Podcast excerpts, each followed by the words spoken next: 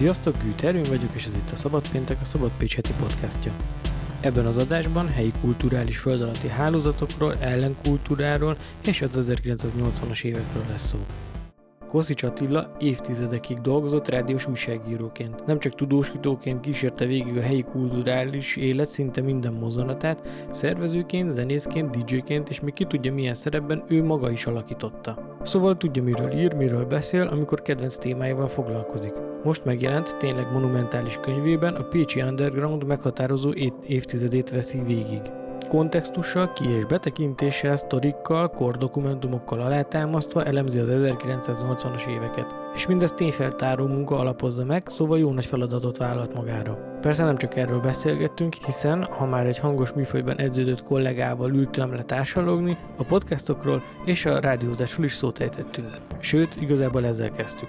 Hallgatsz podcastokat Hát csak belehallgat az ember néha, nem, Aha.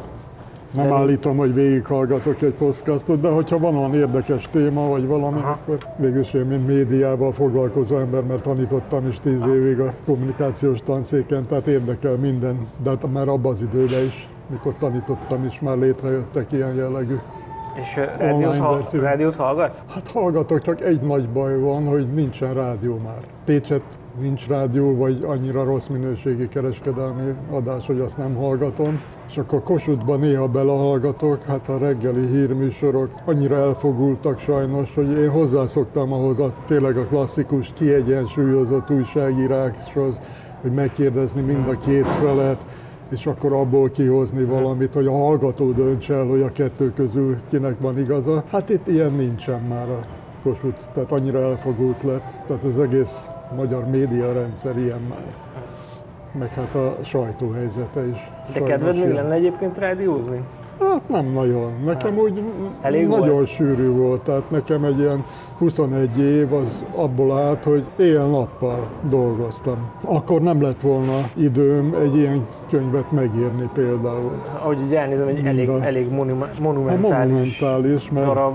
méretre és album. Méretre is, meg vastagságra. és vastagságra 478 oldal. Több, Ez, ilyen tervel álltál neki? Tehát, hogy azt gondoltad, hogy egy ilyen ekkora... Hát az elején nem tudtam. Most tulajdonképpen 2014-ben szerveztem meg egy kiállítást a Pécsi Galériában, ugyanezzel a címmel, hogy Pécs Underground 80. Annak is én voltam a kurátora, én hoztam össze az egészet, szerveztem meg az ismerőseimmel, és az nagyon jó sikerült, nagyon jó visszhangja volt, látogatottsága is jó volt, a hozzá kapcsolódó koncertek, tehát minden nagyon jól elsült, és akkor akikkel én ezt megszerveztem annak idején, akik benne voltak természetesen ebben a 80-as évek undergroundjában, zenészek, képzőművészek, stb.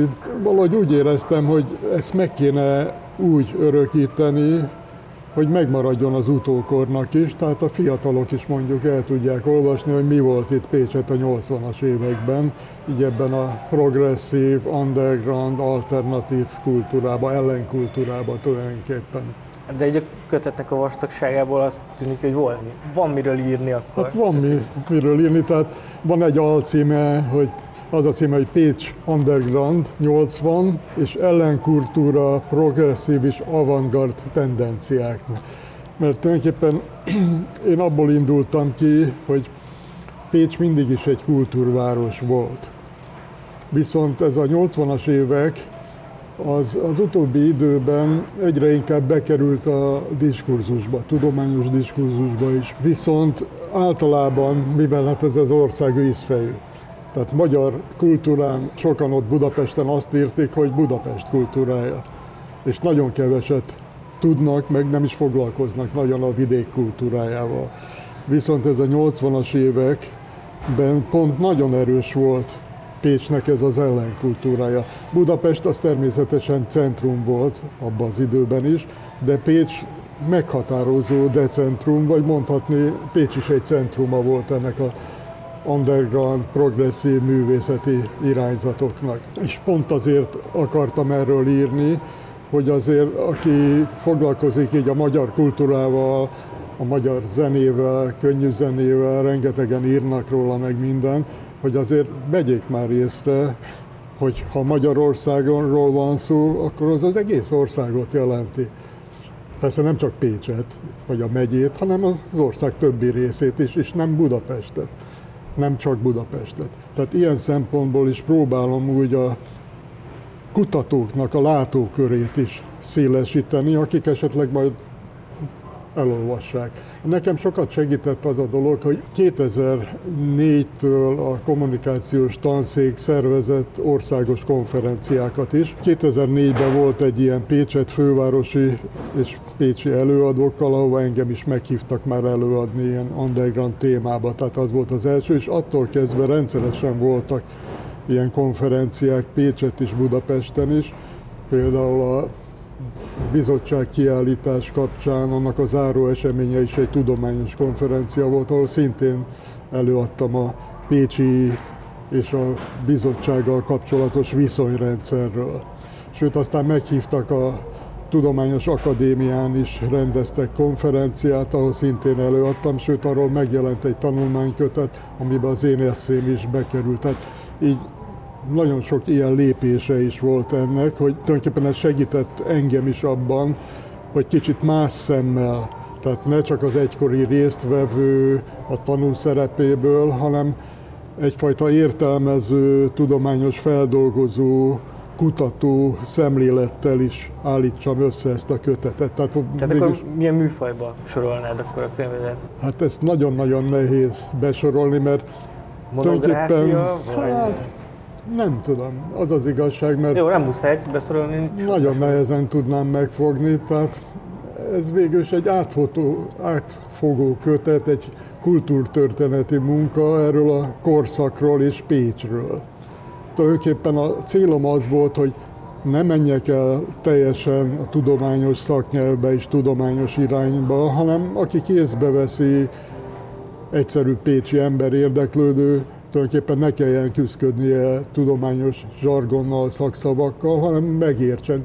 Persze elkerülhetetlen volt néha, hogy benne vannak azért olyan tudományos értékelések, amik szükségesek voltak, de nagy része azért ez egy közérthető, az egyszerűbb. Sztorik is vannak. Tulajdonképpen három nagy részből áll össze a kötet. Az első rész az tulajdonképpen Pécs kultúráját tartalmazza a 70-es, 80-as években. 80-as évekre koncentráltam, de hát az nem előzmény nélküli, hiszen a 70-es években már kialakultak olyan irányzatok, művészcsoportok itt Pécset, akik a 80-as évekre már hatást gyakoroltak. Hát csak egyet említek, a Pécsi műhely tevékenysége az országosan mára már ismert, sőt külföldön is ismert, hiszen a Ludwig Múzeum is egy nagy kiállítás szentelt már, is. New Yorkban is bemutatták például a Mamába is a Pécsi Műhely alkotóinak a művei. Tehát a Pécsi Műhely például ilyen szempontból megkerülhetetlen, de tulajdonképpen az egész kulturális közművedési intézményrendszert is bemutattam, hogy abban az időszakban hol zajlottak az események tulajdonképpen.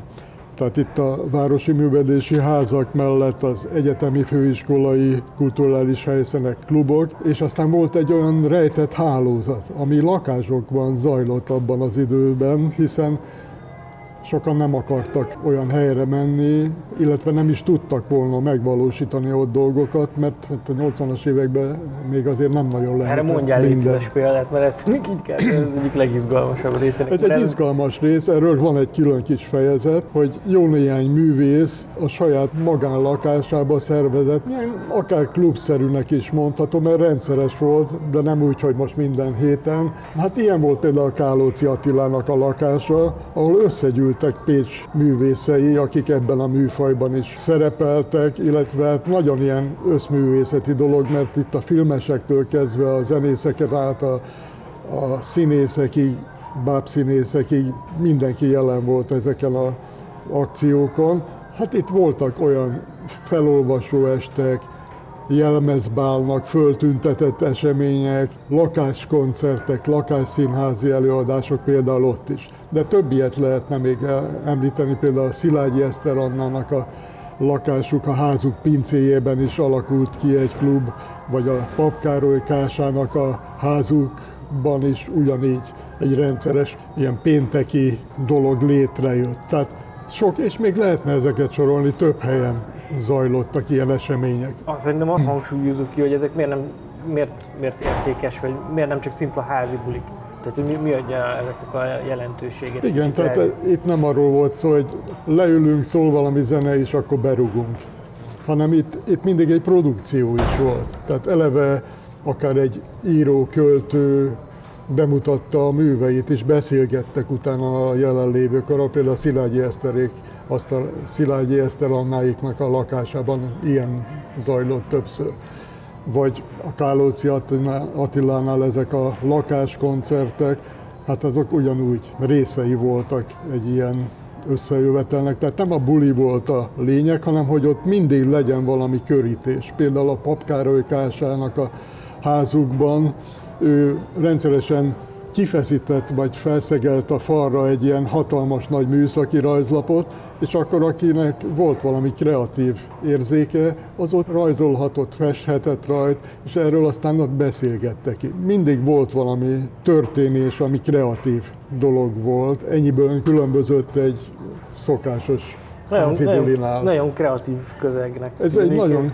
és ezek az emberek tulajdonképpen meghatározóak is voltak ebben az időszakban. Hát például a legfontosabb pécsi underground zenekar, a nevük is a PUF volt a rövidítésük, Pécsi Underground Fórum. Hát a 80-as évek közepéig működtek nagyjából. A tagok között is tulajdonképpen mindenfajta művészeti ág képviselője volt. A bábszínésztől a, a filmesig, a keramikus fotóson át, zenészig, és még lehetne sorolni a különböző művészeti ágakat, költő például, vagy kortárs zenész, és ezekből állt össze egy zenekar. Természetesen ők a saját identitásukat is próbálták belevinni a pufnak a zenéjébe. Nagyon sokszor performanszokkal kapcsolták össze, vagy kiállítás megnyitókon is szerepeltek, ahol ott is különböző akciókat folytattak. Tehát a legfontosabb pécsi csoport volt ez a Pécsi Underground Fórum nevű csoport például.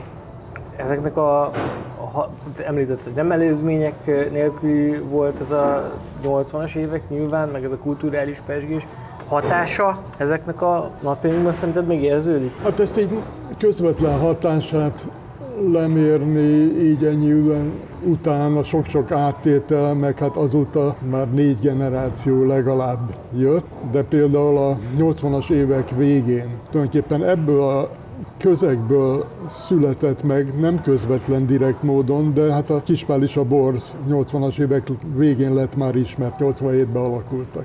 Tehát ők valamiféleképpen a saját működésükben is próbáltak hasonló dolgokat csinálni. Hát említhetném az ő színházi előadásaikat, ahol képzőművészekkel, Vetítés. színészekkel, vetítéssel, sőt, hát már a legelső koncertjeiken, azt hiszem már a harmadik, negyedik koncertjükön diavetítéssel dolgoztak, ahol az egyik szobrász barátjuk vetített diákat. Böszörményi. A Böszörményi 56-ról.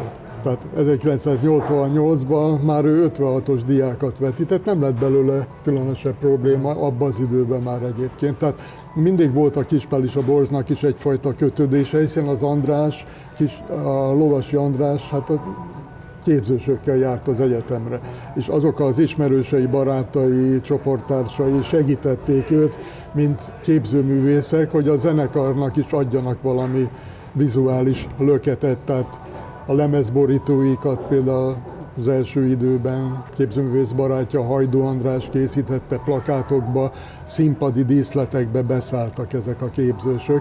Tehát volt egy ilyen kapcsolódása mindig is a Kispál is a borznak. És ez az érdeklődése hát a lovasinak megmaradt minden mai napig, vagy késztetése talán, hogy a képzőművészet mindig fontos volt számára és hát azért a Kispál és a Borznak a mai napig élő hatása van a mostani zenész generációkra, csak meg kell hallgatni jó pár zenekart, és akkor az ember érzi, hogy ez ugyanaz az alternatív stílusnak a továbbélése a mai fiataloknál például. Tehát van egy ilyen vonal például. végigkövetett gyakorlatilag az elmúlt pár évtizedét városnak, kulturális szempontból mindenképpen. Most miért, miért pont a 80-as évek? Ami, amiről most írtál. Az ott a legszínesebb ebből a szempontból? Vagy? Ez egy teljesen egyedi dolog volt. Tehát a pécsi kultúra történetében nem találtam se korábban, se később ennyire markáns áramlatot, ami a 80-as években létrejött itt, és ez összművészeti dolog volt, tehát minden művészeti ágra jellemző volt. Tehát a irodalmárok is épp úgy kapcsolódtak ebbe, hisz Pécset megalakult a Fiatal Művészek Klubja, budapesti mintára egyébként 80-ban, és abban a Fiatal Művészek Klubjába, Baranya megyei Fiatal Művészek Klubjába tulajdonképpen az akkori idők művészei mindenfajta művészeti ágban, a festőtől a keramikusig, a zenésztől a fotósig mindenki helyet kapott.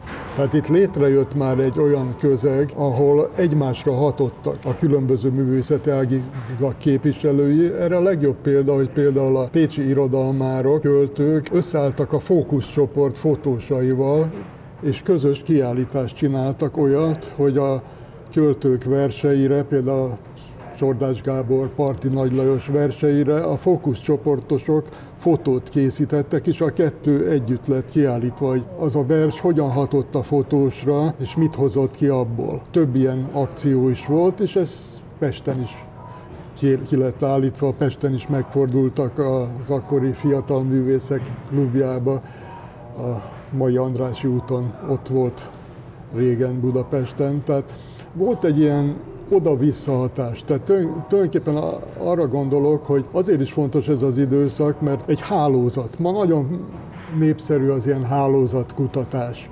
Hogyha ezt valaki így egy hálózatként fölrajzolná, hogy a pécsi művészek és a fővárosi, illetve az országban máshol levő művészek milyen kapcsolatrendszert építettek ki, nagyon érdekes hálózati pontok jönnének ki, hiszen ez nem azt jelentette, hogy mindenki így nézett föl Budapestre, nem, hiszen a fővárosi alkotók közül is abban az időszakban jó páran nem állíthattak ki például Budapesten.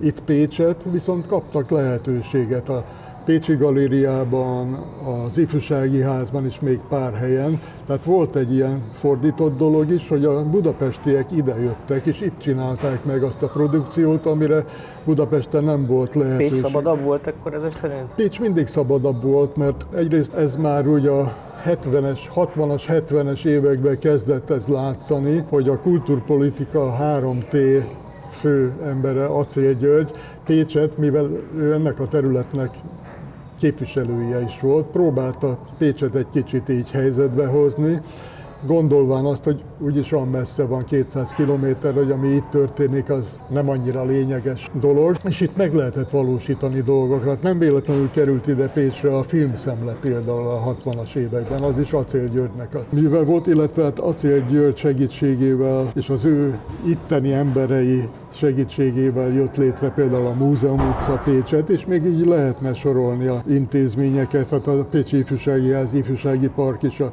70-es évek közepén, vagy a 80-as évek elején a apácai nevelési központ, tehát egy csomó intézmény is alakult, illetve művész együttesek is létrejöttek. Hát az Y stúdió, ami a magyar filmművészetben egy meghatározó dolog Varga Csaba vezetésével is, hát ez is a 70-es években. Tehát itt egy olyan óriási szellemi kihívásként élték meg az itteni emberek, hogy ők így szabadon, viszonylag szabadon dolgozhatnak. Ezt akartam mondani, hogy az itt sem volt minden szabad, tehát azért Nem volt, volt természetesen. Tudsz erre példát mondani, milyen nem tudom, atrocitások voltak, vagy ilyen... Volt egy pár, hát könyv ezeket is tartalmazza egyébként, még a 3, 3 per 3-as aktákból is kimásoltunk részleteket, hogy kit milyen hátrányért a tevékenysége miatt, a kulturális szervezők közül például Kosári Aurélt is, illetve az Orbán Györgyöt is tulajdonképpen hátrányok érték, hogy a kulturális területre olyat szerveznek, ami azért nem volt annyira kompatibilis az akkori hatalomnak a politikai elképzeléseivel, de több ilyen embernél voltak megfigyelések, akták, de mondjuk rendőrségi razziák, akkor már nem nagyon, nem? Tehát 80-as hát, években már nem olyan. A rendőrségi razzia így nem volt, hiszen ez egy... Vagy előállítások, nem tudom. hiszen kulturális eseményeken zajlottak ezek a dolgok. Lakásokról nyilván biztos voltak jelentések, hogy ott mit történt, de oda nem mentek ki. Volt egy-két olyan akció, ahol rendőrség is megfigyel dolgokat, de így, hogy direktbe betiltottak volna, olyan nem nagyon. Egy-két kiállítás volt, amit leszedettek, betiltottak, de érdekes módon azokat is már a megnyitó után. Tehát három-négy ilyen, ezek is benne vannak a könyvben egyébként. Inkább a színház a 70-es években az volt inkább Acél Györgynek a színház mindig is fontos volt, tehát azt a területet különösen felügyelte, és hát elég érdekes, hogy például Vörös Sándor művet se engedtek évekig bemutatni, már ki volt tűzve az időpontja a bemutatónak, és előtte egy héttel letiltották a bemutatót. Tehát az ember nem értette, hogy miért van ez, is. Ez a 70-es években volt, és aztán csak jó 6-8 évvel később lehetett bemutatni. De a 80-as években már nem ilyen idők voltak, hogy annyira szigorúan lehetett volna venni, de még a 80-as évek elején is tiltottak be koncert színházi előadást az ifjúsági házban is a pártbizottság leállította, amikor az Ősi Istvánnak a darabját hobóval azt letiltották. Tavasszal, viszont ősszel mégiscsak be lehetett mutatni. Szóval ilyen oda-vissza játékok zajlottak itt Pécset, és egy csomó mindent itt meg lehetett valósítani, amit Budapesten, ami nyilván, hogy ott mindenki szem előtt volt, a hatalom, politika szem előtt, ott azért jobban megnézték. Itt a kiállítási engedélyezéseket is így ki tudták valahogy kerülni, mert többfajta kiskapu is volt, és általában itt kiállítások nagy részét meg lehetett csinálni. Mennyire könnyű egy ilyen témáról meggyőzni egy kiadót, hogy adja ki a könyvet? Hát tulajdonképpen a kiadó az nagyon érdekes, mert én nem, nem kellett győzködnem, mert a kiadást azt tulajdonképpen a Tu Hungary Kft. Pécs vállalta föl. Köztudottan a Gellai Gerge, Gergő ennek a vezetője, aki a Made in Pécset is. Tehát aki ma valamit tesz Pécs zenei életéről, az a Gellai Gergő éppen. És hát régóta jól ismerjük egymást, ő figyelte is már régóta, hogy én miket írok, mivel foglalkozok, meg minden, is akkor megbeszéltük, hogy ő ezt fölvállalja, hogy kiadója lesz ennek a dolognak. Hát csak azért kérdezem, mert hogy nem tudom, lehetne ilyen pályázatokat nézni, amilyen kiadói, tehát könyvtámogatás. Én azt néztem meg, azért valamennyire ismerem is így a zenei dolgokat. Utóbbi években ilyen típusú könyvre nem írtak ki semmit, általában amik megjelennek ilyen magyar könnyű zenéről szóló dolgok, ott is ilyen kézen között megy a támogatás megszerzése. Ezt azért mondom, mert tudom, mert például a magyar rock történetének tavaly jelentek meg az új kiadásai, a Magyarok 1 és 2, aminek lektora voltam tulajdonképpen, hát egy csomó részt én írtam meg benne, és hát ott is úgy ment, hogy így kézen közön a Kossuth kiadó valahogy szerzett támogatást rá különböző csatornákon keresztül, tehát lehet találni támogatást, csak nem mindenkinek. Tehát ez, ez tipikus magyar Jó. helyzet. Hát ez akkor Én meg nem gyakorlatilag is egy underground kiadvány is most, hogyha azt vesz. És a másik, amit jól mondod egyébként, mert nekem az is volt a célom, hogy ez, ez ne legyen egy olyan dolog, mivel az egész az undergroundról szól, én mindig is ebben a közegben működtem, működésem egy részében nyilván, és nekem sokkal szimpatikusabb egy ilyen kiadó, aki fölvállalja ezt a dolgot, holott ez nem az üzleti haszonról szól. Tehát se nekem, se a kiadónak ebből nem lesz haszna. A cél az, hogy ez a kultúra, ez az időszak meg legyen örökítve, megmaradjon, hogyha mit tudom én, mostani fiatalok, vagy majd 20-30-50 évvel később valaki kíváncsi lesz erre a témára, akkor találjon szakirodalmat rá. Most egyébként a Pécsváros az a Kulturális Bizottságtól kaptam rá támogatást, tehát mármint a könyvre. Uh-huh. Tehát az a könyv kiadásának a, ugye a felét. Töredéke. Töredé. Hát nem a felét, úgy nagyjából a felét fedezi egyébként az az összeg, amit megítéltek a Kulturális Bizottság. Tehát ez egy nagyon pozitív dolog számomra, hogy... Van-e tervbe valami? Következő évtized, vagy előző évtized, vagy hogy állsz a kérdéshez? Mind dolgozol, most akkor inkább úgy kérdezem. Hát mindig dolgozok egy csomó mindenem, mert folyamatosan benne vagyok ilyen országos projektekben. Például a, egyet említek, hogy én már többször előadtam így a hangfoglaló program keretében minden évben van egy konferencia a magyar könnyű zenéről. Ez tavaly is volt ilyen, akkor ugyanígy a 80-as évekről adtam elő egy kicsit más szemszögből, mint a könyv, hát hiszen egy előadás, ennek az írott anyagai nyilván más, mint egy ilyen könyv. Idén most lesz novemberben egy konferencia majd, ahol már a rendszerváltás utáni időszakot tárgyalom, és ez a 90-es évekre koncentrálódik. Tehát az alternatív zene Pécset a 90-es években még népszerűbb lett, hisz a Kispálisa Borz az vitte magával ezt a dolgot, és hát sorra alakultak a új, már következő generációból jövő zenekarok a 90-es években. De ugyanúgy például, hogy egy másik irányzat, a blues is a 90-es években lett igazán népszerű Pécset a blues fesztiválokkal,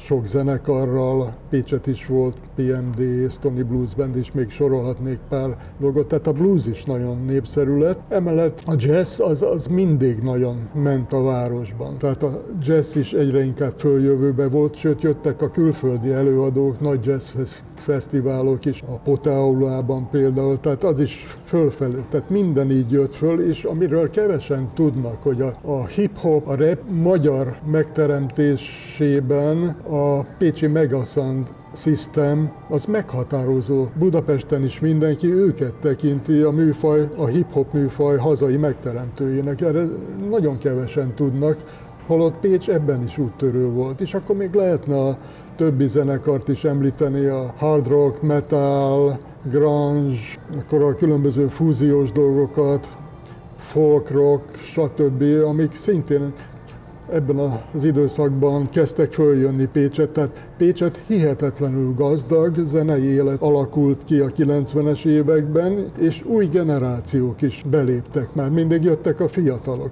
Hát említhetném a Vacak zenekart, a 90-es évek közepén 15 éves gyerekekből alakult meg, akik aztán ilyen országos seregszemléken diadalokat arattak, és a 2000-es években Pesten is felléptek többször is, meg Szigeten, meg mit tudom én. Sajnos hát ők aztán tovább nem működtek, mert külföldi tanulmányút, meg egyéb miatt, de nagyon sok ilyet még említhetnék, akár egy énekesnő nevét megemlítem, mert ma már kevesen emlékeznek rá, a Majoros Dóra Mazsi. Hát ő is ilyen blues zenekarokba indult, de aztán jazz zenekarban is énekelt, illetve a Casio samples is fellépett. Tehát volt egy olyan irányzat is, akik ezt a szinti pop, számítógépes zenei irányzatot már a 90-es évek elején elkezdték itt Pécset. Aztán a Casio Samples is innen nőtt ki, hogy országosan ismert híres zenekarrá vált. Tehát nagyon fontos ez az időszak, hogy, hogy itt Pécset a 90-es években... Tehát lesz egy 90-es évekről szóló könyv? Hát a könyv nem tudom, egy, jó lenne, de hát ez rengeteg munka lenne, hanem egyelőre egy előadás lesz, illetve az előadás anyaga megjelenik majd egy kötetben. Tehát egyelőre annyi, mert most, hogy dolgoztam rajta, azért ezt még kutatni kell bőven. Hát ennél a Pécs Underground könyvnél is azért tartott mondjuk ilyen 5 évig a megírása, mert 2018-ban zártam le a kéziratot, mert mindennek utána kellett nézni tízszer. Hiába voltam én ott a 80-as években egy eseményen, vagy akár még közreműködő is voltam, műsorvezető, vagy írtam róla, az nagyon kevés ahhoz. Tehát utána kellett még kutatni mindennek, mert erről az időszakról nagyon sok hamis, illetve nem elég pontos írás is született, ahol rossz adatokat tüntetnek fel, nem úgy, ami volt. Hát a leg, legjellemzőbb példa, hogy mikor 90-es évek, 80-as évek közepén itt járt Pécset a Nikó a nevelési központban koncertezett. Nikó az, akit Andy Warhol fedezett föl, és a Velvet Underground-dal énekelt. Most ő itt járt Pécset, és annak a koncertnek az anyagát a Bahia aztán kiadta a 90-es években rossz dátummal. Tehát rossz napot tüntettek föl, hogy mikor volt az a koncert Pécset. Tehát így terjedt el az egész országba, hogy az mikor volt. Holott nem akkor volt, mert én ott voltam, én voltam a műsorvezető, plakátom is megvan, minden megvan. Úgyhogy, tehát ezeket így... Nehéz lenne veled vitatkozni. Hát nehéz lenne egyébként, és nagyon sokszor mégis azt publikálják, hogy az akkor volt, ami a kazettán van. De hát ezt bele is írtam egyébként, hogy az, hát nagyon sok lábjegyzet van, mindenhol van lábjegyzet, hogy az az információ honnan származik, mikortól, kitől, tehát ezekkel így kicsit meg is van alapozva a hitelessége. Nem beszélve arról, hogy van bent 31 nagy interjú, ezek ilyen oral history interjúk. Tehát itt is minden lábjegyzetelve van, tehát amit mondott az interjú alany, én azt se hittem el mindig, hanem mindennek utána néztem, és akkor utána még egyszer egyeztettem vele, amíg sikerült végül is pontosítani a dolgokat, tehát ez mindig itt van ilyen hosszú lábjegyzetek, meg minden, hogy az hogy volt az az esemény tulajdonképpen. Tehát itt azok a szereplők, hát ez a 31 interjú azért is fontos, mert időközben is már többen meghaltak közülük. Kismányoki Károlyjal én 2015-ben készítettem az interjút, és ő sajnos 2018-ban meghalt, de több ilyet tudnék mondani még, vagy napjainkban pár hónapja halt meg a Najmányi László, aki a spions is dolgozott, illetve ő már a 70-es években itt Pécset a színházba is dolgozott, mert hát ő díszlettervező volt hivatalosan, és nagyon sok érdekes dolgot mesélt nekem egyébként ezekről. Jóba voltunk, tehát többször csináltam interjút vele, és ő mesélt ezekről az időkről, hogy, hogy milyen volt tulajdonképpen. Tehát egy kicsit úgy jobban belehelyezi a szemlélőt, az olvasót is abba a korba, hogy az hogy működött tulajdonképpen, mivel kellett megküzdeni, hogy volt a pályájuk, mert az a Spionsnál is az a gond, hogy annak a vezérét, a Molnár Gerjét, azt már nem lehet megkérdezni, mert ő senkivel nem áll szóba, kint él Amerika, Kanadában, tehát nem is nyilatkozik senkinek, ha valaki oda megy hozzá, nem lehet vele dülőre jutni semmiben, nem, nem válaszol semmire igazából. Hát a Najmányi volt, akivel lehetett beszélni ezekről a dolgokról. Ő sem mindig pontosan, mert ő is szerette is színesíteni a dolgokat, de erről is van írás. Jó, de akkor ezek szerint lenne még miről értekezned. Vagy van még miről értekezni? Hát rengeteg Persze. mindenről Jó. lehet beszélni tulajdonképpen. Jó, köszönöm szépen a beszélgetést. Köszönöm szépen. Ja. Ez volt a Szabad Péntek második évadának hetedik adása. Ha egy kicsit is tetszett, akkor adj nekünk egy következő esélyt és iratkozz fel a csatornánkra. Ha valamilyen észrevételed van a podcasttal kapcsolatban, akkor írj nekünk egy e-mailt a szabadpécskukat szabadpécs.hu címre. Ha pedig támogatni szeretnél bennünket, akkor ezzel kapcsolatban minden információt megtalálsz a szabadpécs.hu per támogatás oldalon. És nézd meg a linkeket az adás leírásában. Köszönjük!